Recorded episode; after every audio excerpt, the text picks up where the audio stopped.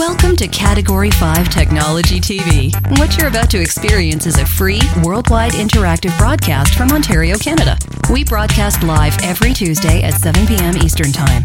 Get your questions in. Join the community chat room at www.category5.tv or email us at live@category5.tv. And now, let's begin. Here's your host, Robbie Ferguson. Welcome to episode number 242 of Category 5 Technology TV for Tuesday, May the, the 8th? May 8th. 2012. Hey, nice to see you. Did I sleep through a couple? What happened? Yeah, is it 242 already? 242 in the afternoon? Is that what time you got up? Man. Hey, I'll get you to, right off the top, this is Eric Kidd, by the way, folks. Hi. Eric Kidd joining us live, and I'll get you to tell us what's coming up in the news. We got lots to cram into the show. Here's what's happening in the newsroom. China has launched 2 more Baidu navigation satellites. Microsoft has pushed out a fix for a serious Hotmail password bug. The Pirate Bay must be blocked by UK ISPs. Ouch. Whoa. I have some friends who may not be happy with that. A descriptive camera has been developed by a student at NYU, and Google has received approval to start driving self-controlled cars in Nevada. Stick around. These stories are coming up later in the show. Your friends, of course, distributing perfectly legal wares. Of course. Of course. Of course. Hey, Eric, could you put this on for me? No, that was yesterday. Just we'll put that on. You know, today's the day.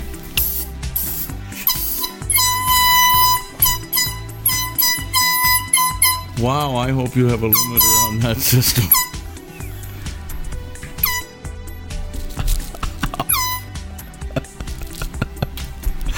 Happy birthday, buddy. Geez, thanks. You know what's really good is... heck is in that cup? What have you been drinking? What's awesome is that the candles, I actually have a 2 and a 5 from my 25th birthday because it was fairly recently. Oh. So we can use those backwards. You have 25? Yeah, we can just nice. Just because, it was fairly recently that I needed those, so. Oh, perfect. Gosh. Happy birthday, buddy. I can't work under these conditions. Yeah. Oh, I mean, thank you very much. That's what I meant to say. Oh, hey, nice to see you joining us in the chat room. Nice to have you here. If you're watching live, love having you here. Make sure you interact with us. Get onto our website, category5.tv. Click on Interact. You'll find the chat room. You'll find ways to communicate with the rest of the community. Our ears are ringing. Yeah, my ears are really ringing. It's a very small studio. It's like sit in a bathroom, like a closet-sized bathroom, and blow an air horn. That's what. What were you blowing? Never mind. Okay. Hey, by the way, Category 5 TV is a member of the Tech Podcast Network. If it's tech, it's here. Send in your postcards. We love to receive your viewer postcards here at Category 5 Technology TV. Get one from the store, preferably one that represents something that means something to you, maybe a nearby landmark or your town itself. Send it. And also we get a lot of custom ones. We love receiving those as well. Category 5 Technology TV, Postal Box 29009, Barrie, Ontario, Canada, L4N7W7. Yes, what he said. Thanks for your input, friend. I'm just trying to help. I'm just happy to be here, glad to be alive. And even if I am 25. Well, we might have to reverse the numbers. Okay. Even if somebody on 52. Facebook saw that and said... Yeah, I saw something. Are you sure he's not 21? You work it out. All right. You got a mobile device. Scan that code. m.cat5.tv. It's going to bring up our mobile website. You can watch on-demand episodes of Category 5 Technology TV. You can read what's going on in the newsroom. All that kind of fun, crazy stuff optimized specifically for your mobile device. So what do each of those little marks on the QR code mean, Robbie? Could you explain that to us all? 3, 7, 4, 8, 9, 6. On, off. 1010. Okay. What else have we got tonight? Tonight we are... Oh, I'm so excited. It's been in development for a long time. GIMP 2.8. That's the GNU Image Manipulation Program. Kind of like the open source alternative to Adobe Photoshop. So if you're interested in graphic manipulation, even in the slightest, if you want to be able to touch up your photos, if you want to be able to take it one step further and do some really cool effects... Even the old version had some pretty darn cool effects. The old version was exceptional. 2.8 takes it into a much more competitive realm. I think we're really getting close to that commercial grade application with 2.8, of course, working toward their 2.10 release. So stick around. We're going to be talking all about the GIMP 2.8. Also, we've got viewer questions. Eric is standing by. He's got your emails at live@category5.tv. That's right. Got the chat room up there. Pretty well organized tonight. Like I said, I'm just happy to be here, glad to be live. Yeah, I have coffee in my Ubuntu mug. This is heavily caffeinated coffee tonight, folks. Because last time he complained that it was half-calf, as you may recall. It was half-calf. It was half. How's that? It was half, not calf as well. This one scares me because the coffee maker kind of stopped brewing it at 6 or 8 cups. You know, that happened to me earlier. But I put in enough grounds for 12 cups, sorry. Yeah, I did the same thing this afternoon. I put in enough grounds for 6 cups, and my daughter brought me a coffee, and she'd only put in enough water for 3 cups. It was great. That's all right. Sometimes that works in your favor. Monday, so yesterday, I got into work. You may have seen it on Twitter. I saw that. You tweet. I mean, I saw your tweet. But I made the coffee as strong as you normally would, and the coffee maker, erupted. But I was not in the kitchen at the time, so there was about this much water in the bottom of the pot. Okay. And the rest of it didn't come through, so it was extreme. It was like molasses strong. The Mount Etna of coffee makers. Yeah, it kind of went. So, fortunately, we got a new coffee maker for today. It's working great, but that's not the way to start a Monday. Did Brett yell at you? It wasn't my fault. Not this time. Hey, we have some questions. Should we jump into some questions? We're not jumping yet. I can tell. By the look in your face. I've got lots of people in the chat room I want to say hi to, but first we're going to take a real quick break, and don't go anywhere. We're going to talk about we're going to bring up your viewer questions right after the break.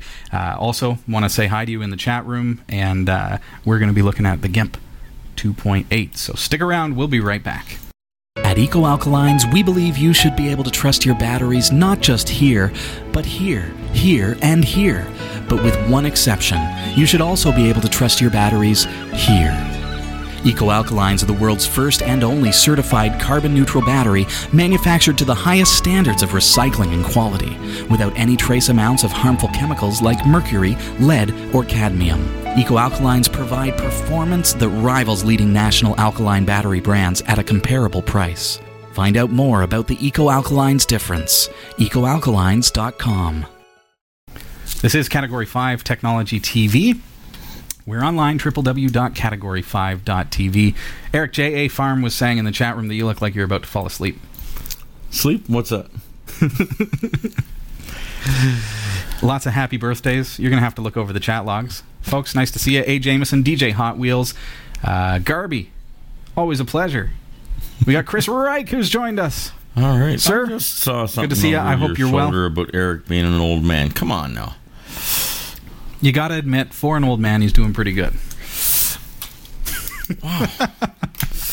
You know, he exudes youthfulness. I'm just not even going to ask good guy what he's on about. Raven Lords, hey, Agamotto. Toby. It's Toby, by the way. He told me to tell you. Who? Toby. T0BB. Oh, Toby 331. The 333. To be. I said in the chat room, Eric doesn't speak late, so. Yeah. Folks, Eric hardly speaks English. Come on, Toby, he's 52. Come on, man. Hey. It's going to take him a while to get there. Oh, fantastic. Toby was in the chat room this week, and pleasure to see you there. What was he doing in there? I think he was procrastinating. Supposed to be doing some work or something. Huh. Procrastination is a terrible thing. Well, this is the earliest I've ever been late. Oh, dear me. Okay. Straight to the viewer questions. Invincible. I'm not reading Pyros any questions now. Nice to see you. Yeah. And thank you for all the birthday greetings out there. That's kind of nice.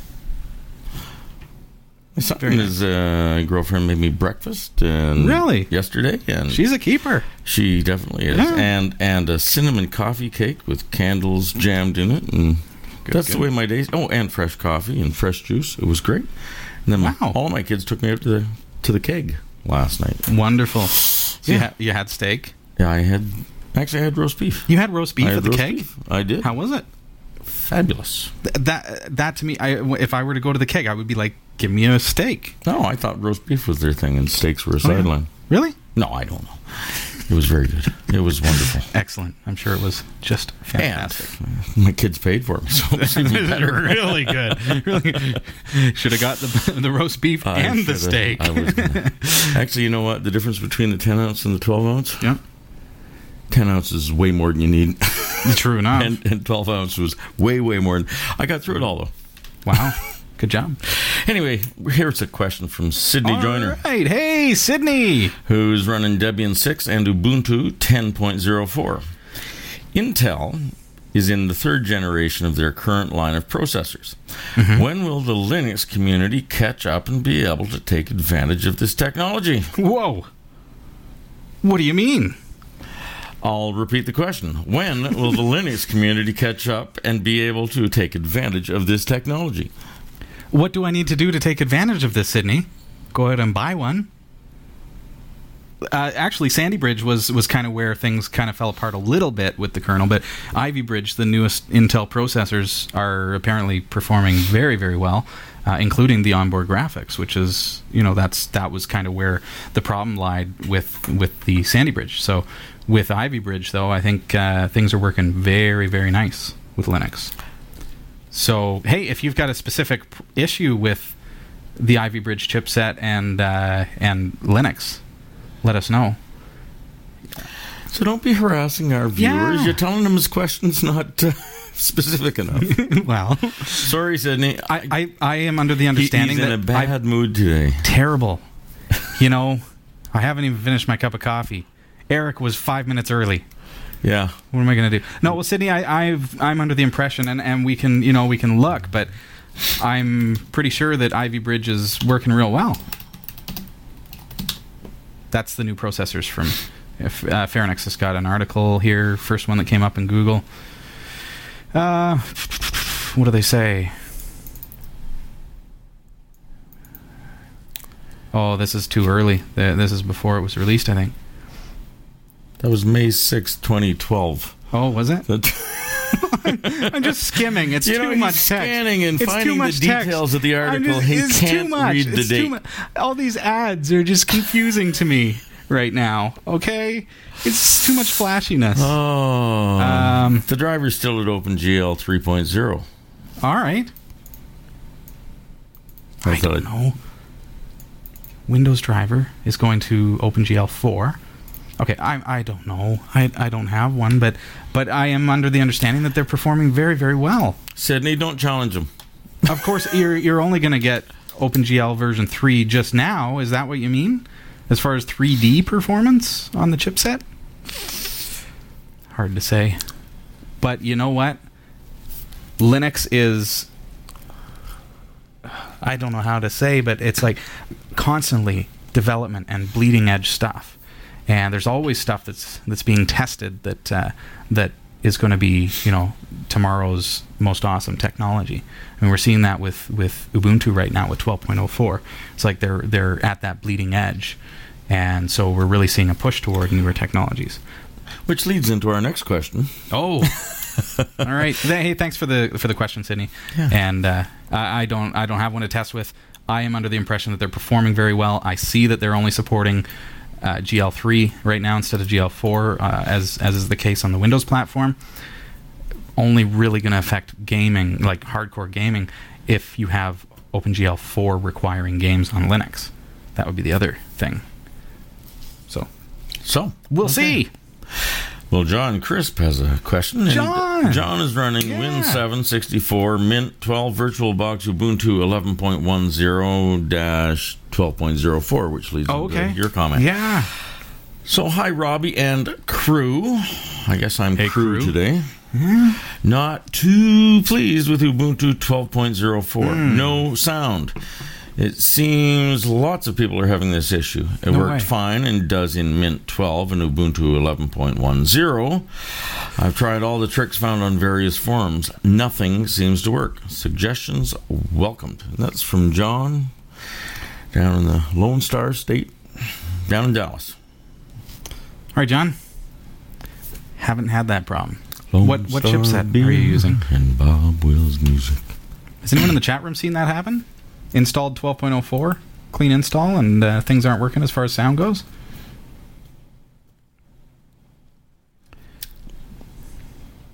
John, I haven't come across that. Chat room hasn't come across that. I wonder if it's something specific to your chipset. Is it a legacy kind of system? Are you using some older hardware by any chance? And I only ask that because there is a real push right now for it's not like the Windows push where Windows 7 came out and you had to buy a new computer, plain and simple. But Linux is being pushed in the direction of let's kind of let the legacy stuff drop off because it's bloat at this point. Why are we supporting audio cards or graphics cards that were popular back in the 80s and 90s? So there comes a point where they say, okay, well, this is bloating the CD. We're just going to leave that kind of stuff off. So that's why I ask if you've got any legacy stuff that could be the problem. Old computer, old audio card especially. That would be my first question. Wow, you trashed the last guy's question. Now you're trashing this guy's computer. No, I'm not. He's in a bad mood. I'm just trying to help, man. You're going to rue the day you asked me to come in on a Tuesday night, aren't you? John, I don't have an answer for you, but I think my best answer would be to get a hold of the Ubuntu community, get into the forum, become a part of those conversations. It's not ideal, right? Because you need to have sound. I don't know enough about your system, and it looks like he's not in the chat room from what I can tell. What is Wary Puppy? Good guy? No idea. Because good guy suggesting you run it. My thinking is that. Okay, if Toby was mentioning, okay, well, I'm afraid now to upgrade to 12.04 from 10.04 because what if my audio stops working because my computer's pretty old? Oh, it's a version of Puppy Linux for older machines. There you go. I kind of had a feeling that it might be. So with Toby's comment, what I would say is, Toby, get the ISO, all right, which is the file, the CD off of the website ubuntu.com. Don't go through like a Wubi install or anything like we demonstrated the other week. That was just to introduce Linux to Windows users.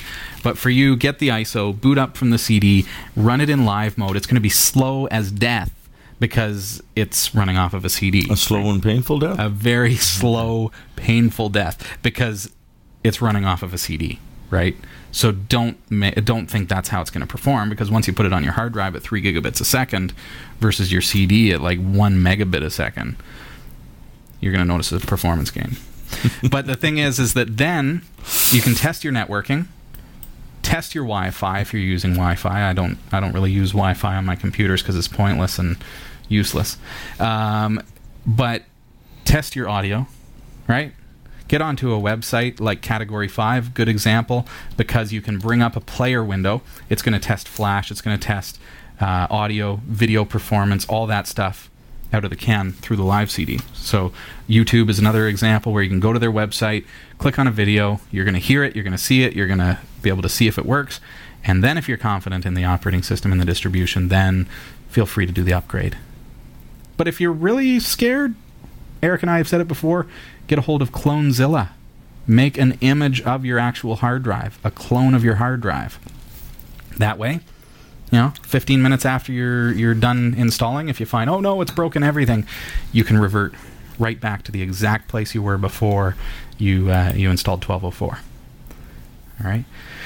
But as far as John goes, John, I'm sorry, man, I don't have an answer for you, but Ubuntu Forums is probably going to be the place for you. Get a hold of our community at forum.category5.tv as well. Maybe there's somebody in there, but of course Ubuntu is going to have the forum that is, it's people who are talking about the new distro.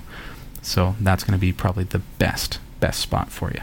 Of course, comments in the chat room, Agamotto saying, well, make sure it's not muted, things like that. That goes without saying, really. But definitely, make sure that, you bring up your volume control. Make sure that everything's up. Try different applications. Ubuntu 12.04 is going to work with your sound card a little bit differently because each application has its own volume control. So you can have your movie playing at a very low volume, but then have your Skype at full volume, for example, so that you can hear a conversation but be watching a movie while you're talking to mom. So that's a little different. Oh, check the stupid stuff first. Thanks, Chris Rick. Chris Reich's suggestion. Could be the grapple grommet. The thingamajig over there is not even plugged in. You know that green thing? That cable there? Plug it in. Because you tripped over it last week. Last Tuesday when you was getting in the back. You done? Yeah, I'm done. We have another question. I'm waiting for you to interrupt me, you know? This is from Old Guy Jim. Geez, I wonder if he's 52 yet. Old Guy Jim? Okay. He's only 49, you know? So, man. You know, it's funny. 52 doesn't... It's amazing how I can compliment Jim and insult you all in one fell swoop. 52 doesn't feel all that different from 51, you know? It's amazing because, like, as time goes on, I think we're all kids at heart, plain and simple. And let's keep it that way, right? Sadly, when I get banged up at hockey, the doctor looks me square in the eye and says, Eric, you're not 18. You've got to stop this. This is from Old Guy Jim, however old Guy Jim is. Old Guy Jim. Guy Jim. Jim. No, that's not. Hey, Jim. Also running Ubuntu 12.04. Oh, 12. Right. Excellent. Made the switch. Old Guy Jim says 52 is a long time ago. Okay. Just like that. Anyway, Old Guy Jim's running 12.04. Robbie F., this is more to thank you for your response last Tuesday to my question about perfect Ubuntu. Hey, yeah. I took the plunge and did a double upgrade from Ubuntu 11.04 to 12.04, thinking that it looks like Mac OS and I would just learn it. But I still don't think it is a logical front end for a desktop computer. Fortunately, I downloaded GNOME Shell and now use the GNOME Classic front end. Much more logical. Still working on determining the differences and to make it my own. Having to maximize an application in order to see the menu bar was another factor to go to the classic desktop. As usual, a big thank you for all you do with Category 5, including troubleshooting a non-functioning USB bridge. I know we have the same trouble with the audio portion of our interactive whiteboards in our school system. I'm glad I found Category 5. Yeah, Jim. Cheers. We are glad that you found us as well. I totally hear you. I mean, you didn't get the touchscreen upgrade at the same time as you got the 12.04 upgrade. Because it still feels that way, but 12.04, I think... Whoa. Excuse me. Let's try that again, Jim. Did you get any on you? Oh, sorry. Sorry, Jim. Live TV. No, 12.04 really starts to feel like... a desktop OS again, but it is a paradigm shift. It's a different kind of feeling. What's that? 20 cents? to your operating system, to your computer interaction. But I think after some time of using it, you're going to start to get used to it, Jim. I know you've installed the GNOME kind of classic look, but I'd encourage you to play around with Unity. I'm going to show you one real quick thing just because of one of the comments that you made, and that's when you have an application open. You're saying that, okay, well, where are my file windows? It's weird, right? Where's my file button? Where's my edit? Where I want to paste something into terminal. I can't hit Control-V or Control-C because that's a different command altogether. If I, I'm typing something here and I want to copy that, well, where's my edit for copy? Because Control-C is going to go like that. So, Jim, what you can do, I know what you're doing is you're maximizing the window, and then you've got your file and everything up here. Okay. Quick little tip for you, though. Here I am. I've got my window anywhere on the screen. I can point to the bar up here at the top, and you notice what happens as I point? I know you can't see my cursor, but I'm going to point up with my mouse cursor, and you'll see that the file edit. Yeah. There they are. They're there. It's all about Canonical's and Ubuntu's wish to clean up the desktop, make it so that you've maximized. Look at how big my terminal window is, even on this little screen. You've maximized that space very, very effectively. They're not wasting a lot of space with, menus and task toolbars and things like that. It's very, very clean. That's kind of what they were going for. So the toolbar stays up top. Yeah, it's always there for the active window. Size. So like I say, here we are. There's my edit menu up here. Much more like the Mac OS. And as you say, Mac OS, right? Mac OS does a similar kind of thing. It puts it up at the top. It's not a part of the window itself. It's up here. Very confusing for us Windows guys. Confusing when you're used to that old style interface. Yeah. Definitely. But it doesn't take you long to get used to that kind of aspect. So, Jim, don't lose hope. It's hard to teach a dinosaur a new trick. No, that was no comment on Jim's age. But well, I think you've gotten... Thinks he's too old to change. The fact is, Jim, I think... change is good donkey. Well, it kind of is, and it's kind of refreshing. I was talking to Mark Shuttleworth this morning, and he said that's part of the transition is the fact that it's refreshing to jump from 10.04 to 12.04. There's such a shift there, because I didn't do the transition from 10.04 to 11. Or 10.10 and 11.04 and 11.10. I didn't do that. I went from 10.04 to 12.04, and a lot of people are doing that because that's the natural progression of the LTS cycle. So what Mark was saying is it's refreshing because it's new. It's intuitive once you learn your way around. I'm still learning it. I want to get to the point with Ubuntu where I can answer your questions more thoroughly, because you think that it's new to you. I'm the guy who sits here once a week and takes you through tutorials and stuff and does my best to show you stuff, and all of a sudden my whole world is turned upside down because something that I've been using for so many years with the GNOME 2 style interface is gone. So that's where my discomfort comes in. So yeah, I hear you. Well, I hear you for sure. Invincible Mutant says GNOME Shell performs better than Unity. And that's the case in some cases, especially if your hardware doesn't quite support the graphical elements. I tend to, like if I'm running a virtual machine with Ubuntu 12.04, I'll switch to 2D mode for Unity. That way it performs a lot better for me because it's not tapping into to the GL kind of, the comp is effects and blur functions and this and that. Seems to work a little better in 2D in some cases. But yeah, I hear you. Thanks, Jot. Thanks, everybody. I think that's Yacht. Yeah. Sorry. Garby. Yacht, correct him, would you? Okay. We have time for another question?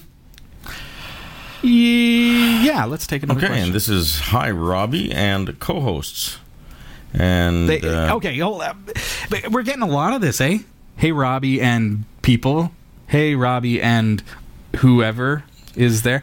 You can go to... Hey, Robbie, and occupant of the other chair. Yeah. Okay, let's bring up my computer. Computers are amazing. cat5.tv/calendar. Okay. Anytime you want. And I only say this because it's a helpful little thing. Look, there's last week, co-host, Erica Lalonde. There's this week, co-host, Eric Kidd. There's next week, co-host, Hillary Rumble. The following week, Rachel Hsu.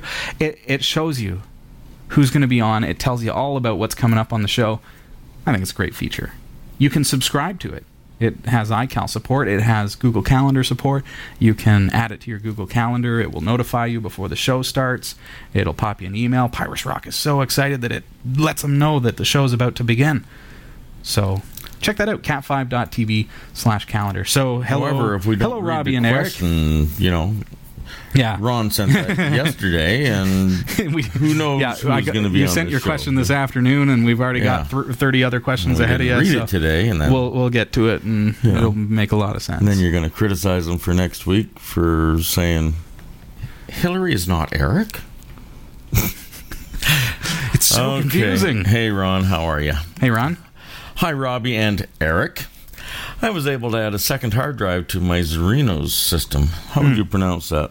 Zorin OS. Zorin OS. The capitalization is important. It's OS is a capital. Oh, now you're trashing Ron's capitalization. Okay, so we've got Zorin, the operating system. These are the where was I? He was able to add a second hard drive to his system. Excellent. Using the Zorin OS. Yes. Okay, these are the commands I used. Do you want me to read them all? sudo fdisk One? It'd probably be an L for list. It'll show you all your partitions. Okay. Yeah. Okay, and then a sudo cf disk /dev/sdb. Okay. And then a sudo mkfs.ext4 /dev/sdb1. Oh, yeah. I wonder if I should bring this one up, eh? Yeah, perhaps. This might help to bring this one up on the screen, but we should jump into the news and then we'll come right back to that, just because it took you so long to get through the question. I knew it was my fault, Ron. I'm really sorry. My goodness. Oh, dear me. Eric, my friend, take it away. Careful who you're calling friend. Or I mean whom. Sorry. I love that he'll stop and correct himself as well as us. Every now and then it has to happen. It has to be done. Here are the top stories from the Category 5.TV newsroom. China has moved a step closer to completing its own navigation and positioning satellite network with the launch of 2 more navigation satellites. It brings the Baidu system, which became operational with coverage of China last December, to 13 satellites. To have global coverage, the country eventually aims to have 35 satellites in orbit by 2020. China hopes that Baidu will wean it off the U.S. global positioning system. I didn't realize that they were piggybacking. Interesting. Well, there you go. Yeah. Microsoft rushed out a fix for a serious bug in its Hotmail webmail services recently. The bug allowed a hacker to reset the password for a Hotmail account, locking out its owner and giving the attacker access to the inbox. The fix was put together because the bug was starting to be actively exploited online. One security news site reported that some hackers were offering to hack Hotmail accounts for $20, or approximately 12 pounds. We'll do it for 10.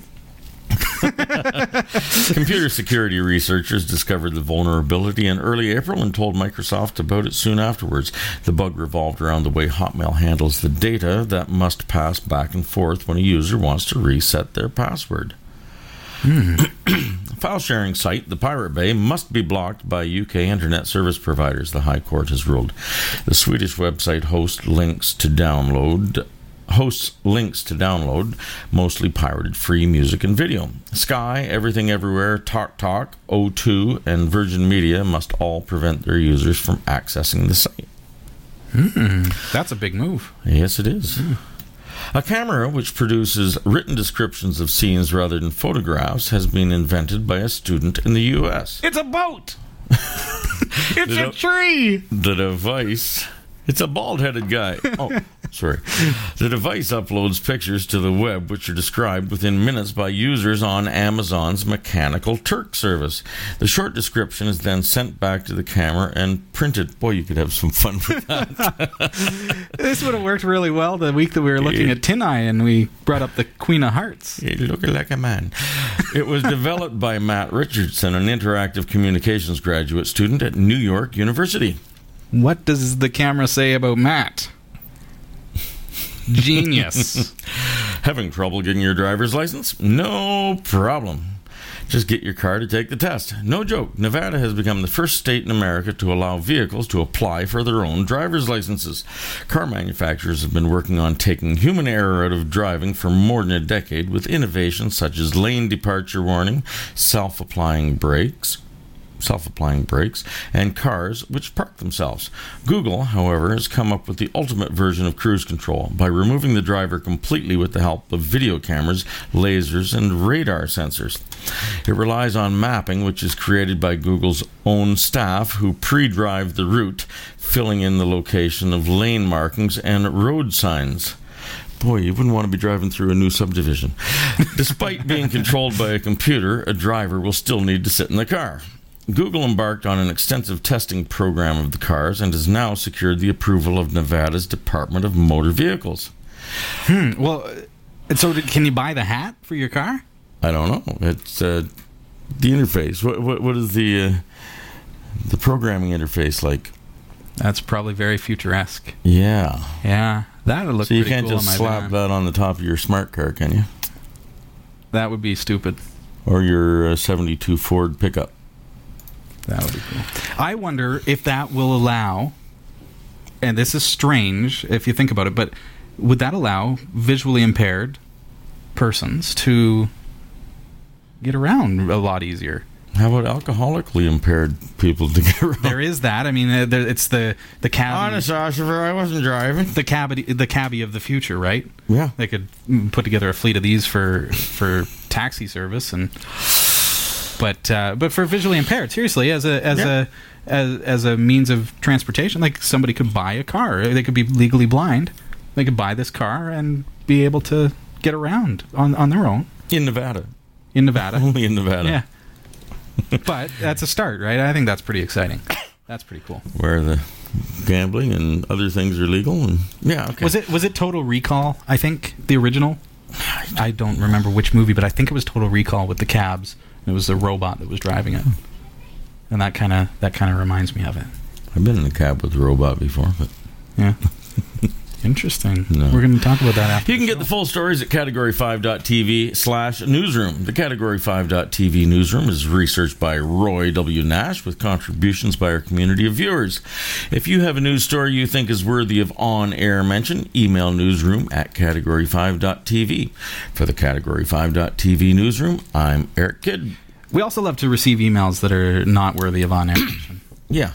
Those are great, too. Tonight, we'll accept anything. Category 5 Technology TV is brought to you in part by Cordery Electric. If you see these beautiful lights that we have going, there's no flicker, there's nothing going on out of the ordinary. It works great, and that's all thanks to Cordery. You can check them out. They are the official electrical sponsor of Category 5 Technology TV, CorderyElectric.com. Is Cordery running 12.04 Ubuntu? Are ya? I don't know. We could talk to them, you know. We could get them to make the switch. We're also brought to you by GardenGateFarms.com. For certified organic broccoli, sprout, and wheatgrass juice, visit GardenGateFarms.com. All right, I know we've got a question there, so I am pulling up my email so I can kind of look through here. Okay, so this comes to us from Ron Smith. Okay, so they basically they've got a hard drive in their system. They're mounting it for the first time. Now, using Zorin OS, I think we established that. Yeah. If you can bear with me just 1 second, maybe Eric can quip and insult. Eric will be quiet then. Fine. Don't have to tell me twice to shut up. One time I almost starved to death because I shut up for so long. No, okay, I'll stop. Well. Oh, okay, Ron, I'm done. I wanted to copy that into I try to keep your private information private, so I've copied that into a text file so that your email address and things like that aren't exposed. Okay, so here we go.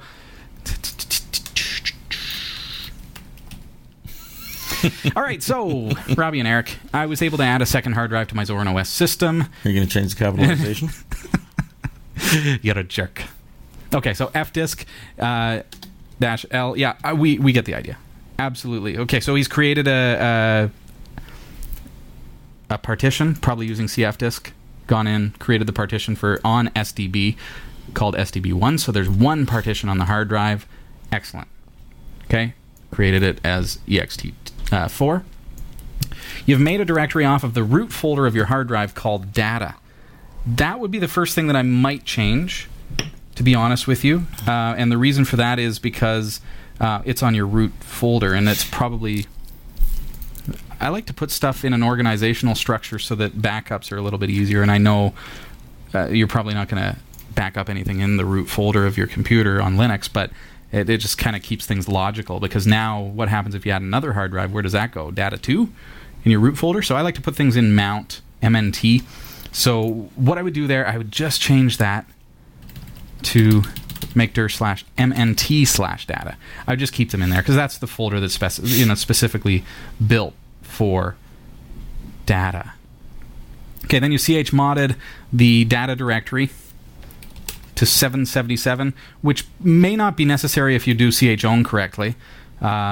You'd probably, I mean, it's your own computer, so 777 is probably safe, but of course you're opening yourself up to hackers and stuff with 777, but probably okay. You'd be better to sudo chown -r, or just, it's only a mount point at this point. There's no recursion necessary, so we don't need the -r. So you would go Ron, if your username is Ron, mount data, for example. So now you are the owner of that folder, of that mount point. But yeah, you're probably right that 777 will work for you too. Pardon me, gedit, your FS tab, that's your file system table, added this line, /dev/SDB1 mount point /data, which just for the sake of the demonstration, I'm going to change that to MNT as well, just so that it's logical to what I've suggested before. ext4 is the file system using the default settings, and we're not going to run scans on the drive when you reboot your computer, which I'd probably suggest, just for the integrity of your drive, change this to 1 or 2, probably 2, because you've already, this is SDB, so your SDA is probably 1. By having 0 at the end of the line there, you're saying, don't scan my drive ever. Don't ever do a file system scan on my drive. I would set that to 2, which is going to put it in order. Actually, what it's going to do, I should explain that. If your hard drive SDA is 1, you don't want to set this one to 1, because then they're going to go in order. So it's because it can only do one at a time of that number. So SDA will, when you reboot your computer 30 times or whatever, your computer's going to say, okay, it's time to scan the hard drives. So any that have 1 at the end of the line are going to be the first to be scanned. So, but they're going to be done in order. So SDA is your 1. So leave it that way. It's going to get scanned. If SDB is 1, it's going to go through SDA and then go through SDB in the scan. It's going to take some time. If, on the other hand, you've got SDA is 1, SDB is 2, then they're going to run in parallel. They're going to be multitasking using the new kind of structure of the way that Linux boots. Oh, okay. So now both hard drives will be doing a file scan at the same time, cutting your time in half if they're both the same size hard drive. So you want to set that up that way. By having it set as 0, as you do, it's not going to get scanned. So if you have file system problems, they're not going to get corrected, and you're not going to get notifications of those problems. So I'd probably leave that. I'd probably set that as 2. Okay, so you wanted to add the drive to increase storage space for existing folders. For example, download folder and VirtualBox folder under your user, your home folder. Both drives are 500 gig drives. There, that answers that question. Is it possible? Absolutely. Let's do it. Okay. And what you can do too, go to your home folder while we're at it, and just check on do ls-all, enter, and look at, I'm going to look at demo because that's my user. And you see my username is demo and my group is demo. So if you're Ron, you'll probably see Ron, and then your chown command is correct. Ron, right? Mount / whatever, okay? So that's where that comes from. And you know that because your home folder, obviously, you have access to. My children have a login here. And I don't know what it's done to them. I think I've deleted that account. That's what's happened there. Tester guy is an example, one that I used for testing. And it creates the root as tester guy : tester guy. Okay, so cd mnt as Viggle. Apparently I had a mount point that I created a random file name. An asviggle. It's asviggle. Oh, sure. Oh, yeah, only one as. Okay, sudo. We got to be super user do. Make dir, this is to create the mount point. All right, we're going to create this one. We're going to just call that SDB1. Okay, excellent. Done. It's there. Okay, so then let's pretend that this is mounted. I've mounted it, and you can go mount-a. You don't need to reboot your computer. Go sudo mount-a after you've done setting up your FS tab, and it will give it a go.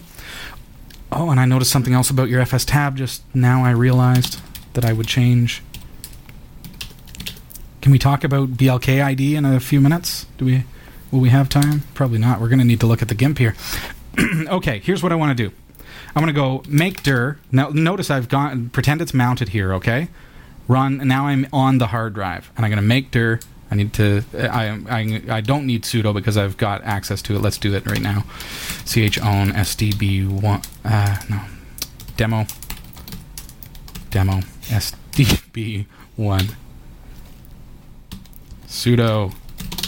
There. Okay, so now that's owned by my user. So now I can go into SDB1, which is what you were accomplishing with your 777 chmod, but that's unsafe. You want to set it to your user. So now, make dir video. Okay, so now I've got a folder called video on this hard drive. I can pop all my video into it, go back to my home folder. There it is, okay? Move video to /video backup, okay? Cannot stat, okay, I don't have a video folder. What do I have? Oh, videos, it's plural, okay? What I'm doing is I'm backing it up. It's gone, okay? Now, ln-s for create a symlink. We've already mounted the drive, so we're going to go mnt stb1 video space videos. Enter, okay? Now, I've got a symlink there. If I go to my home folder, I click on videos, I create a folder in here, and I go, hello!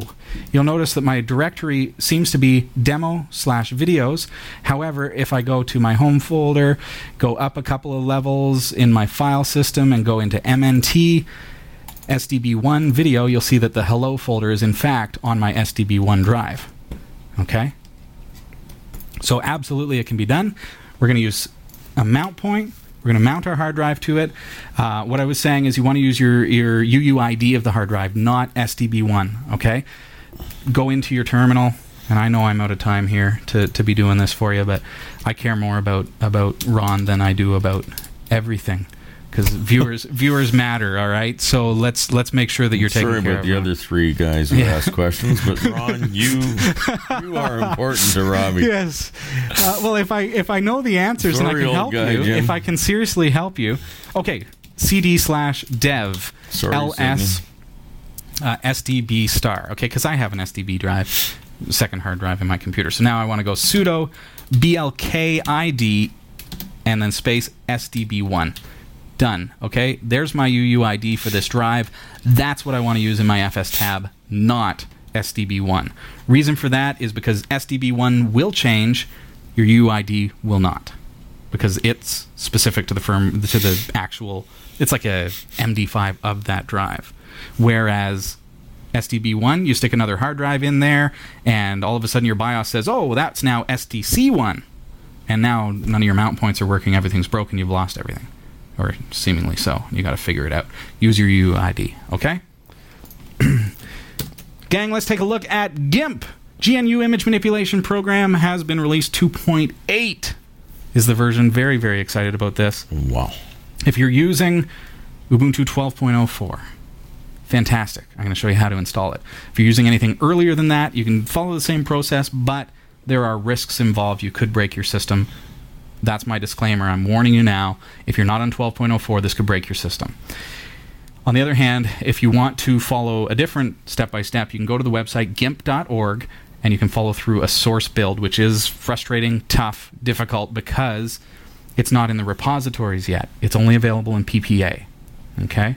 So in that case, if you're using an older version than 12.04, try building from source. Probably not going to work out of the box. You're going to have to know how to do that. Don't do it if you're a novice user. You're going to have to be building, you know, some extra stuff in order to get that to work. On Ubuntu 12.04, there's a PPA that is available to you, and I'm going to show you how to do that. First of all, I'm just going to bring up on Ubuntu 12.04 here just to show you that GIMP is not installed. If you have it installed, make sure you uninstall it first, okay? Because you're probably using 2.6, and I'll show you why. If you get over to the Ubuntu Software Center here, all right, just do a quick search. We're going to search for GIMP, G-I-M-P, and again, it stands for GNU Image Manipulation Program. Click on More Info, and you see here, the version is going to be 2.6 point something. There it is, 2.6.12. Okay, so that's the one that's currently in the Ubuntu repositories. We want to get the new version, 2.8 is what we want to try. So let's bring up our terminal. And within terminal, I'm going to actually add this repository. Now keep in mind, I'm going to put these commands in the show notes for episode number 242. So we got to be super user sudo apt or add apt repository, and we're going to add this PPA colon, and it's auto dash KESSELGULASCH/GIMP. It's going to add the PPA repository to your system. And as soon as I hit enter, very intuitive. Yeah. It's a workaround to the fact that it's not currently available on Ubuntu as a pre-compiled package. Okay? This is coming. Don't be scared. This is coming to Ubuntu near you. It's just that it just came out, okay? This is a warning, just warning us what I told you already. It's going to break your system if you're using anything but 12.04. Okay, so that's added the repository. Now I'm going to update my apt with sudo apt-get update. We're just going to whiz through the installation procedure just to get it onto our 12.04 system. And some are saying, you know what? If you really want to go with 2.8, it's worth the upgrade to 12.04. Just make sure you uninstall any old version of GIMP. Otherwise, you're going to have conflicting packages and problems with the configuration because it saves files in the same place. Okay, now we're going to bring back up the Ubuntu Software Center. I'm so used to saying Synaptic Package Manager, I just about said it again. You did say it. Almost. Oh, I did. Oh. Okay, let's do a search. Once again, exactly what we did before. As simple as that. As Eric says, it looks complicated. It's really not. And I'll give you copy and paste directions. Do a search for GIMP. Click on More Info again. Again, this is episode number 242. I'm going to put the instructions in the show notes for this episode on our website, category5.tv. Check out the version here. Available in Ubuntu Software Center now. There we go. All right. So what I'm going to do, I'm going to highlight all these add-ons because that's a bonus to get all this extra stuff. Brushes, palettes, gradients, a scanner plug-in, all this other stuff. There's some extra things that you can get with GIMP. Good guy says you can install Synaptic in 12.04. Mm-hmm. You can. I'm working out of the box here. This is a brand new, fresh install. Thanks, good guy. He's a good guy. Fantastic guy. That good guy is so good. All right, so now I'm going to apply changes. That old guy is so old. Enter your password. We'll be good to go. I'm going to accelerate things here just because we're running out of time. So we'll just kind of zip.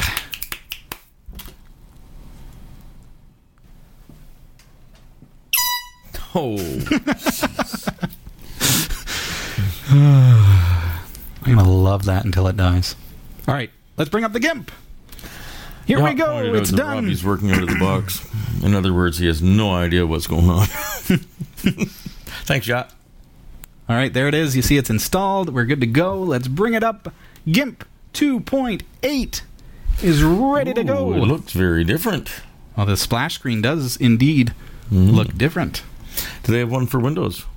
No. Not yet. For once, ladies and gentlemen, Linux is ahead of the game. And he gets upset when I do something like this. No, I'm serious, because it gets really, like, you know, Skype was always notorious for, oh, they're like version 12 on Windows and version 3 in Linux. It's like, that's ridiculous. Okay, so here, GIMP is 2.8 on Linux, and it's coming to Windows and Mac OS, but for now you're going to have to stick with 2.6. Check it out. It doesn't look so new, though, does it? There's a couple of quick things that I really wanted to show you with regards to the new GIMP. We've got very limited time, so we're going to buzz right through this. Check out some of the things that you can do. First of all, this is a resizable docking plane now. So if you have multiple monitors, you can get this thing to fill your screen. You can now add extra tabs. For example, let's say I want to add a histogram. There it is. Now let's break it out of there, and let's add it to there. Now we've got the histogram there, we've got the tool options here, and we can move things around in such a way that we've now got this amazing customizable toolbar that can fill our whole first screen, and then we can do all our image editing on the second screen, for example. Okay? You can see how easy it was for me to do that. Now I'm going to get rid of that tab. I'm going to put my tools back there. I'm going to resize this down. One of the things that people are really excited about, especially if they're moving over from Windows and or even Mac, and they're using Photoshop on those platforms. Watch what happens if I go right-click, and in here, let's see, I think it's under Windows. Yes, under Windows, single window mode. So for all you Photoshop fans out there, This is going to give you a much more Photoshop-esque. And for all you Windows fans out there, I hate to burst your bubble, Robbie, but 2.8 is available for Windows XP, SP3, or later. Did it come out? It wasn't there yesterday. Oh, thanks, old guy Windows. Jim, for giving me a little heads up on that. Well, we beat you by a day. Well, a few days. You probably didn't even look for Windows. I didn't Google it. I did. He did. Okay, so that's cool. Okay, so now we've got this whole new interface, and again, we've got these dockable kind of areas. You can resize, you can set it up. It's so customizable, so clean. It's using Cairo, so you get smoother rendering on the canvas itself. It's got better rendering engine. It's using a few different new technologies that are being introduced, kind of slowly but surely, in order to get toward that 2.10 milestone. So where are you thinking this is in relationship to where Photoshop is for this a lot of features? Now, I see some CMYK features in here already, especially the ability to break apart your CMYK channels. Okay. But it's still an RGB system. It's designed for screen. But then I got thinking the other day, you know what? My camera takes RGB photos. I print them. They look fantastic. So you've got to be pretty particular to... I've sent some things to printers where they didn't like my RGB output. It's quite possible, and some people are still... But it's a different game. But yeah, definitely it's getting closer. But I think in a lot of ways it wins as well. And we're going to look at that over the next several weeks, because there are some things on here that, on the GIMP, that is just so much better. Plain and simple. I've created a canvas here. Here's another new feature, because I really want to blast through some of the new features. What happened before when you created a text thing? You got a little pop-up window, and you had to enter it in there. Well, now you're actually creating your text on the canvas. Like Photoshop, you can change just an individual portion of the text. You're no longer stuck having to create other text layers in order to change the text. And you no longer have to do it in a separate window. You're doing it right there. Sweet. Okay. That's cool. Really cool stuff. Also, lots of new effects, lots of different filters that weren't there before. They're really growing things. They're really tweaking things, optimizing things. They're using GEGL, which is fast and really smooth anti-aliasing, combined with Cairo as well, of course. And lots of scripts as well. If you go into Effects Foundry, you're going to see a lot of kind of things that are going to allow you to do things really quickly, because they've been scripted. So somebody who's really, really good at this stuff has created a script that does all these, this long, long task list in order to make something look a certain way, and they've shared it with you. Apparently you need to enable GEGL under the view. Yeah. Use GEGL. You can turn that on if you like. What is GEGL? We're not going to get into it. It's a rendering kind of engine. We're not going to get into it tonight, because then we're getting into technical stuff that probably doesn't matter to a lot of users. Okay, I'm going to open two images here that I've taken myself, so I have the rights to them, and I share them with you. Notice what happened when I opened two images. I've got two tabs up at the top here. That's another new feature. Okay. One came a spider and sat down beside Zach. Yeah, there you go. All right. So, of course, you're going to want to do stuff to your image that, I'm going to check my levels on this photo because he's kind of walking in shadows here. So, this stuff, this particular thing, that's not new. Levels are not new, but I'm going to want to touch up the lighting on that photograph. And we're not getting into a photography or editing kind of tutorial tonight. I'm just showing you the GIMP, and we can get into that kind of stuff in weeks to come. Send in your questions live at category5.tv. So you see there's some really cool stuff. Things like being able to convert the photo to look like it was taken with an old Lomo camera. So easily, Lomo? Just by clicking on Lomo. Yeah, like a pinhole kind of camera, like the old style, really, really old camera that used pinhole style technology, right? So you'll see what's actually happening is somebody's programmed it to do all these layers. So you've got some overexposure in the middle, you've got some vignetting, you've got some black and white layers and some grain, and it's going through and it created that kind of effect, which hopefully you can see that on your screen. But there are so many things that are new here in your filters and your Effects Foundry menu. Are those created as layers? Yes, they're layers, so you can manipulate them. You can take them out if you want. Yes. Okay. So what I want to do is I want to encourage you get onto GIMP 2.8 and just experiment. Play with those filters. The other thing that you need to know is that you're going to export your image once you're done now. You're not file save as. You're going to go file and export the image. And that allows you now to change to, you know, JPEG, PNG, all that kind of stuff. And that's really to help the user so they don't misunderstand what they're doing when they're saving to a JPEG versus an XCF and losing all their layers. Okay, so save as, you could save change as, the name from hike to save walk as in the woods. Is a master file, your XCF. It contains your layers, your effects, everything. Okay. Layer grouping. I know we're out of time, but layer grouping is a fabulous thing. Watch this. Let's say before I wanted to move this image, and if I had this layer selected, I'm going to really mess things up if I drag it because it's... they're not grouped, okay? What I want to do is I want to add a new layer group by clicking this button right here, okay? And drag my layers into there. And now this group, and I'm doing it backwards, I think. Did you mess up the order of them? Yeah, I did, because I'm out of time. And No, but I mean, that would affect the image, depending on what layer you had on top. The layer groups, again, takes us into a much more professional interface, gives you some features that you're going to love. So check it out. It's GIMP 2.8 from www.gimp.org, available for Linux and Windows. Yes. We're out of time, folks.